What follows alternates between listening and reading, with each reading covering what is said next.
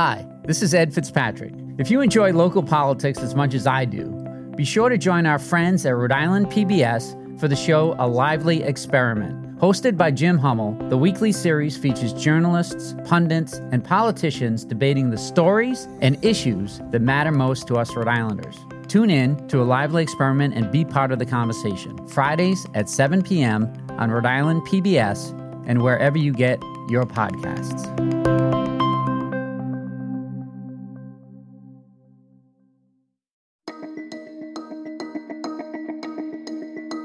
From the Boston Globe, this is Rhode Island Report. I'm Ed Fitzpatrick.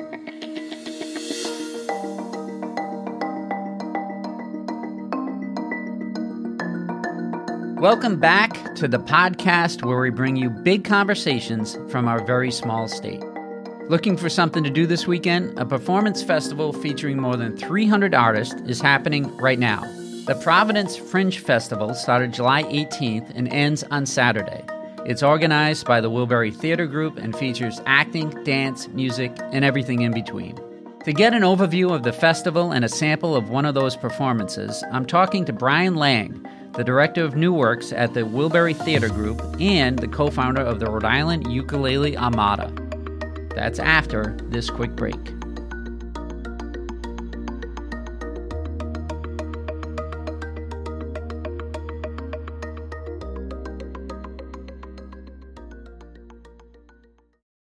When you want to go beyond the headlines, let me recommend Rhode Island PBS Weekly. Rhode Island PBS Weekly is an award winning news magazine broadcast that gives you the full story, powered by investigative journalism and narrative storytelling. New episodes of Rhode Island PBS Weekly drop Sundays at 7:30 p.m. on Rhode Island PBS. Watch past episodes at ripbs.org slash weekly. That's ripbs.org slash weekly.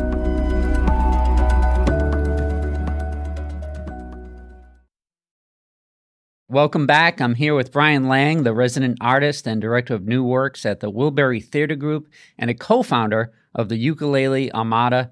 Thank you for joining us, Langer. Thanks, and happy to be here. Brian, you are speaking to us when we're still in the middle of the Providence Fringe Festival. For the losers who don't know about it, can you explain what the Fringe Festival is? Yeah, the Fringe, it's all original works. It's artists from all over the place. We have folks um, from New York, from the West Coast coming in, and each piece is under an hour. Most of them are around 40 minutes. Really kind of original, edgy, funky stuff. You know, our joke is like, if you don't like something, just wait 40 minutes, and the next thing, you know, probably will be something you love. A lot of music, performance art type stuff. There's some dance pieces. It's it's all over the map. It's focused at the Waterfire Art Center where Wilbury's located, um, but we've expanded across the river to the Steel Yard, to Farm Fresh, and New Harvest. There's stages huh. just about everywhere in that section. And it's based on the Edinburgh Fringe Festival, right? Yeah, it's yeah. um yeah, uh, uh, I believe if I'm, i hope I get this right that in Edinburgh like there had always been like a classical theater festival in the center of town, and all these artists were in town for that, and they started doing their own funkier stuff on the outside, literally the fringe of the city. On the fringe, and then that became even more popular than huh. the traditional theater festival, and, and and that model has been used in cities all over the world since. Yeah, then. are there other fringe festivals in the United States? Yeah, uh, Wilbury's is the only one in New England. I think we're the third biggest in the Northeast. Um, there's a you know big one in New York. I know Minneapolis, bunch of yeah cities all over the U.S. But I have to assume Providence is, is the best of well, the bunch, right? Yeah, of course. And so, what are some of the highlights of the festival so far? We've had some really great stuff.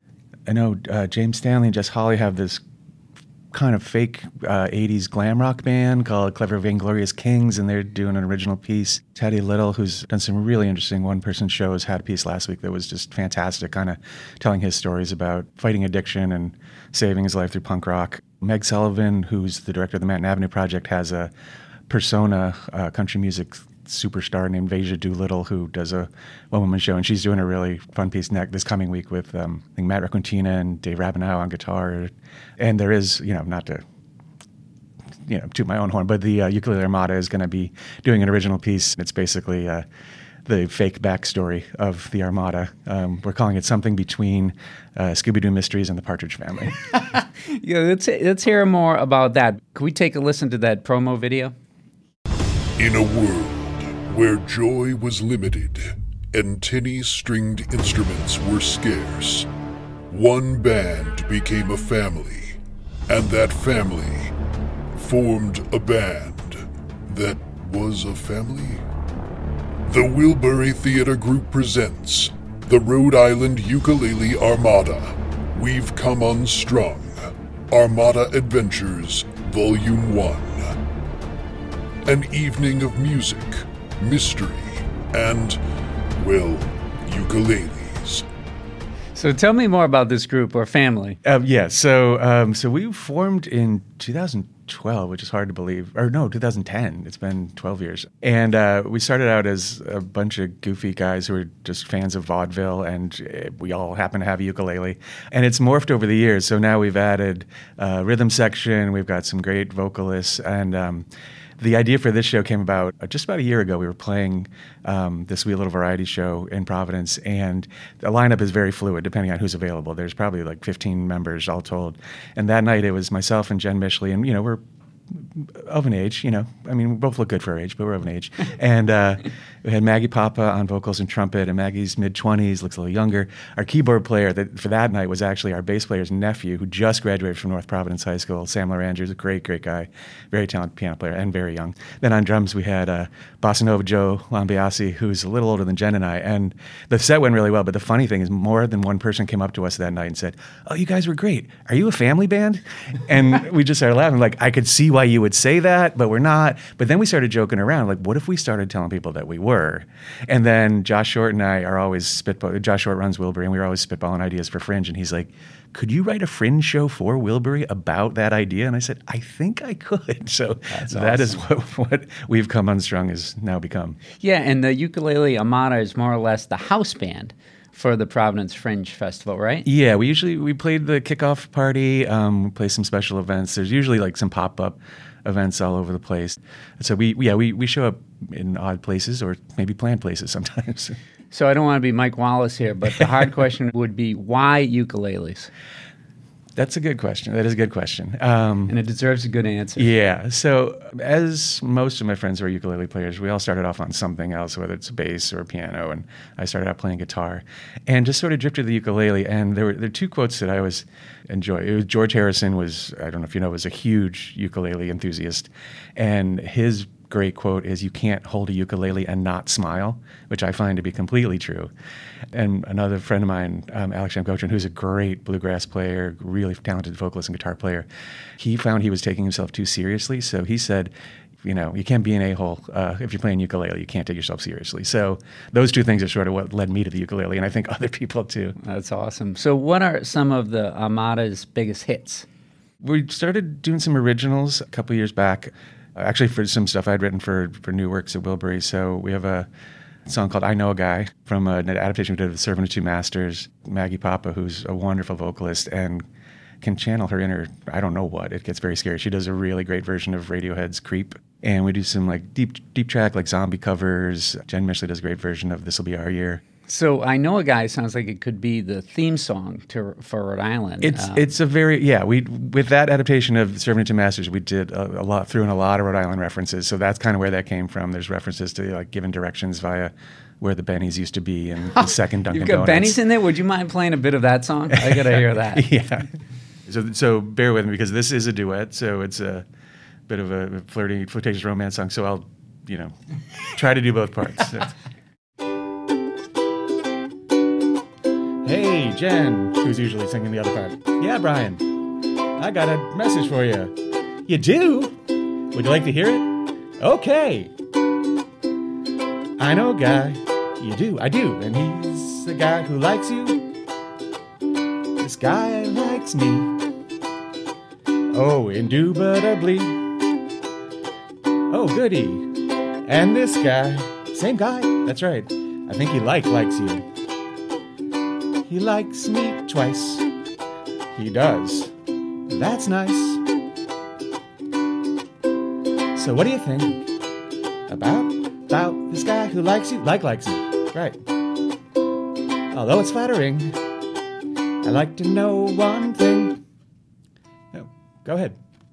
Before we go further, I feel I should know a little more about this like liking. So if you could give me a clarification, like what exactly is this guy's situation? That's that's awesome. what is the situation?